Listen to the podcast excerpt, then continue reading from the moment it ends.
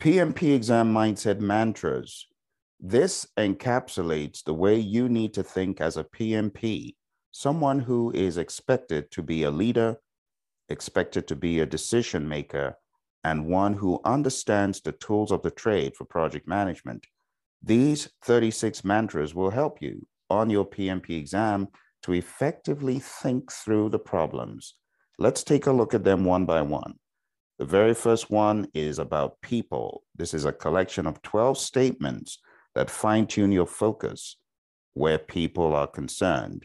Be familiar with terms such as team, customer, product owner, sponsor, stakeholder, program manager, portfolio manager, steering committee, functional heads.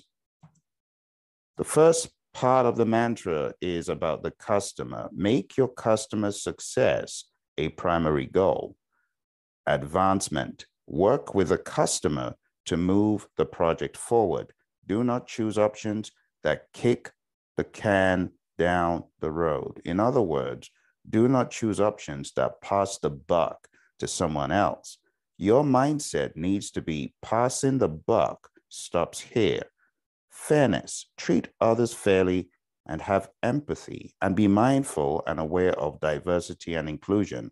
And be aware that inclusion has more to do with race, religion, and orientation. Inclusion is all about bringing people in so that they feel part of the team. Steward, protect resources entrusted to you. Treat those resources with care. Be a fiduciary of those resources. Team, focus on stakeholder and team health, well being, and synergy. Remember, give the team the environment and support they need and trust them to get the job done. Team trust. Trust the team. Trust their judgment. Allow them choose their way of working. If you get questions on the exam that give you an option of going against what the team thinks is the best option, don't choose that. No matter how appetizing it looks, let the team make their mind up for themselves, especially in an agile environment. Servant leader, defend the team, be a diversion shield, and facilitate conflict resolution. Mentor, mentor, coach, serve, and guide the team instead of using punishment and coercion. Do not fire the team members, but instead mentor and coach them to excellence. Integrity. Do not abuse your position or title or be partial in your actions. One way we could be partial in our actions is favoring team members. On agile questions, remember that the best option for reward is rewarding the entire team not just a few people on the team who, in quote, perform better. Honesty, be honest and truthful in all your dealings, even if it may offend others. Leadership, be courageous to lead, make tough decisions and tough conversations, and make trade offs. If you have not paid close attention to pages 33 to 37 in the Agile Practice Guide, I would recommend that you do. Finally, in people, agility. Be agile and adapt to be resilient. Let's move into process. Here we have knowledge areas, process groups, processes, formulas, methods, models, artifacts, theory, framework, and practices. You should be familiar with this lingo. Very first in process is all about the life cycle, Select and tailor the appropriate project life cycle and development approach. What do you do when you need frequent delivery but low degree of change? Or frequent delivery and high degree of change? Well, that's agile. Frequent delivery and low degree of change is incremental. How do you know these? Open up your Agile Practice Guide and focus on pages 18 and 19. This will help you better understand the four life cycle types talked about incremental, iterative, predictive, and agile. And don't forget, a hybrid life cycle is also an option. Hybridize where necessary to maximize value and options.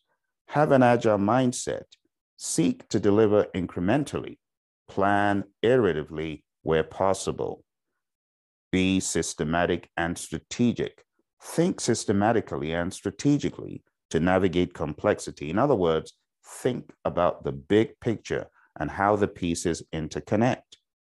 Change, manage change and configuration with intentionality. Change management usually deals with change requests. Configuration management may not necessarily deal with change requests to that level of detail, but an overarching understanding of what configurable items are on the project. The configurable items should have already been identified. And once those have been identified, our focus is on version control and upholding the systems that we have put in place to do so. Inspect and adapt. Continuously inspect and adapt and integrate all levels and layers. Problem solve is probably one that summarizes your entire exam. If you are not solving the problem, you are not answering the question properly. Solving the problem means not passing the buck and not saying no, but looking for a solution that moves the problem forward, that moves whatever circumstance it is an issue, an impediment forward.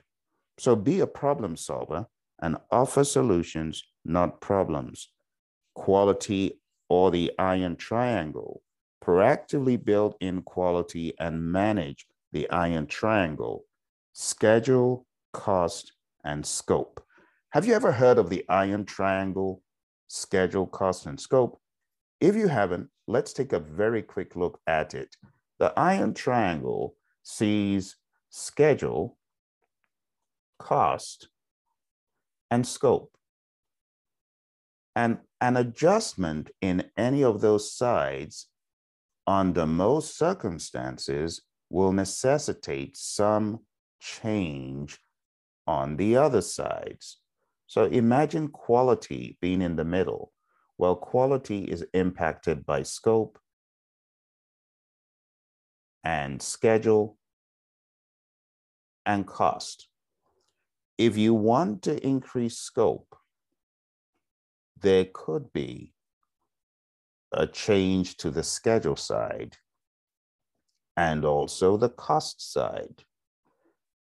So this sensitizes you to always look 360 at what a change will do to any of these schedule, cost, scope, quality as well. But we don't stop there. Some people talk about a quadruple constraint and they talk about schedule, cost, scope, resources, and they put quality in the middle. And we could go on and on to a quintuple constraint and so on. But the bottom line is this whenever you get a change request, make sure that you analyze and assess it from all perspectives risk and governance. Proactively manage risk and governance. Manage all areas. In other words, logically plan and manage all knowledge areas. Buy in and authorization is important, so seek it where necessary.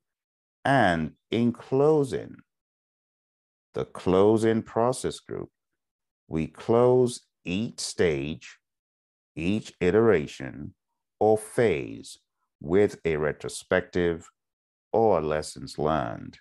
The bottom line is that process could get rather technical.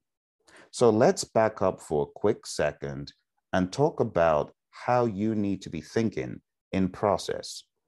When you approach process questions, you need to remember that as you develop the project charter, this is the first step on any project. It is mandatory it is one of those mantras that says, no charter, no project.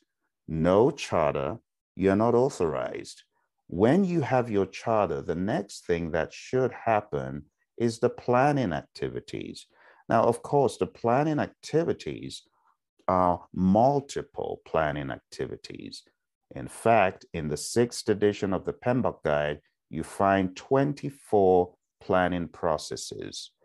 Now, while the project charter is being developed, bear in mind you also have other things that come out of this process, such as an assumption log. These are things to be aware of. At the same time, in initiating, we could very well be thinking about the identification of stakeholders. This does not have to be in strict cookie cutter rotation. The logic is the moment the charter is developed, stuff can begin to happen. Stakeholders are continuously identified all throughout the project.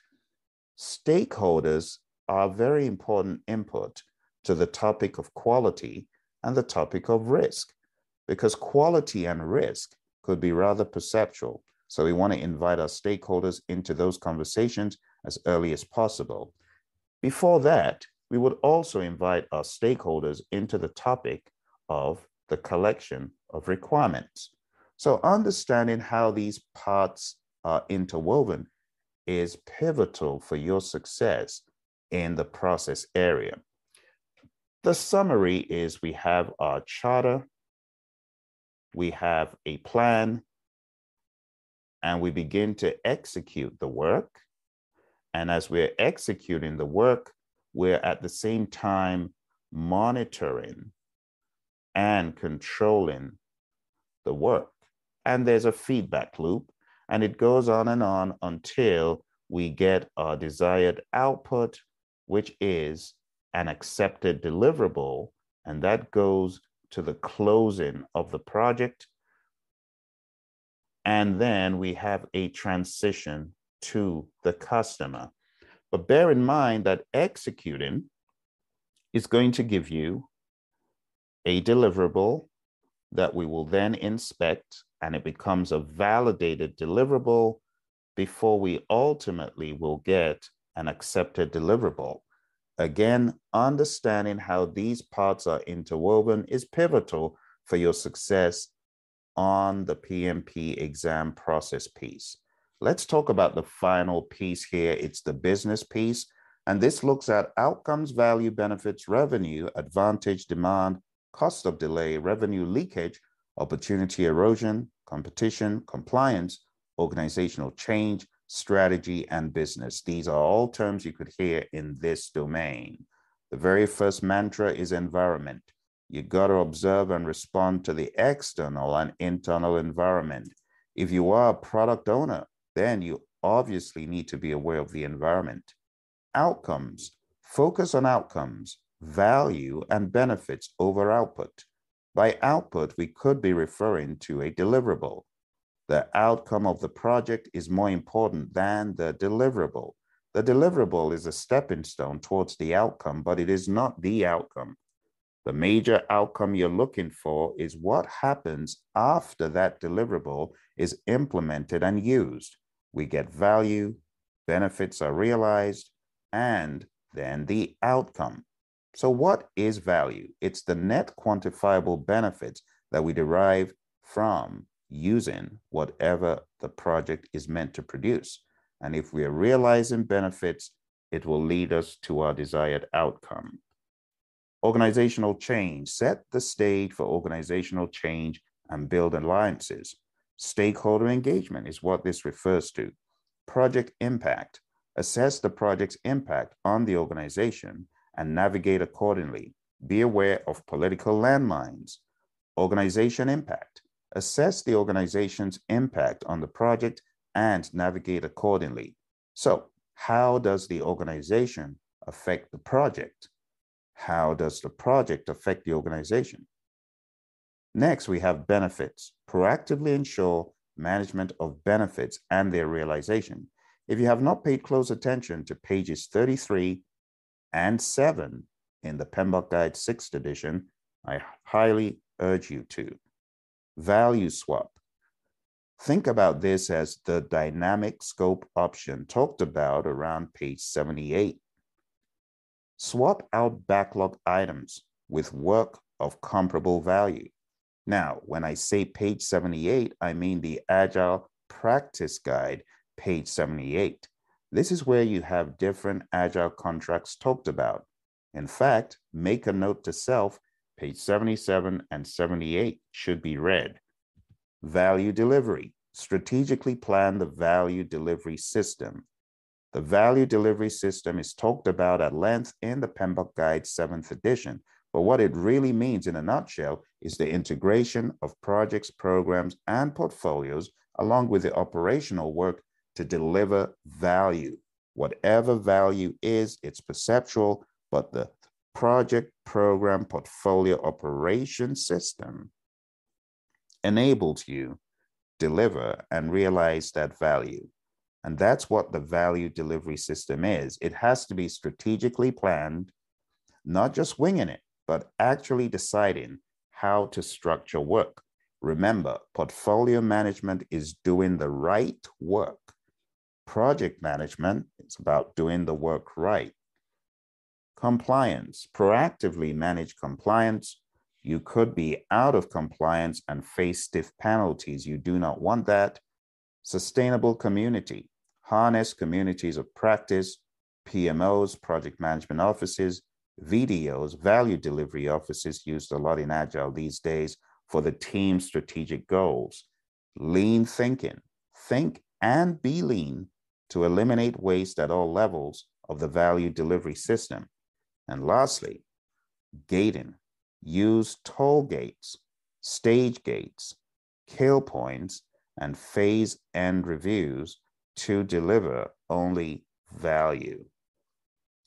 If you are looking for help towards your exam, my friends, go on down to praizion.com. We have different programs in Agile, in the predictive world, for the CAPM, for the PMP, and Scrum in general. Again, P R A I Z I O N dot com.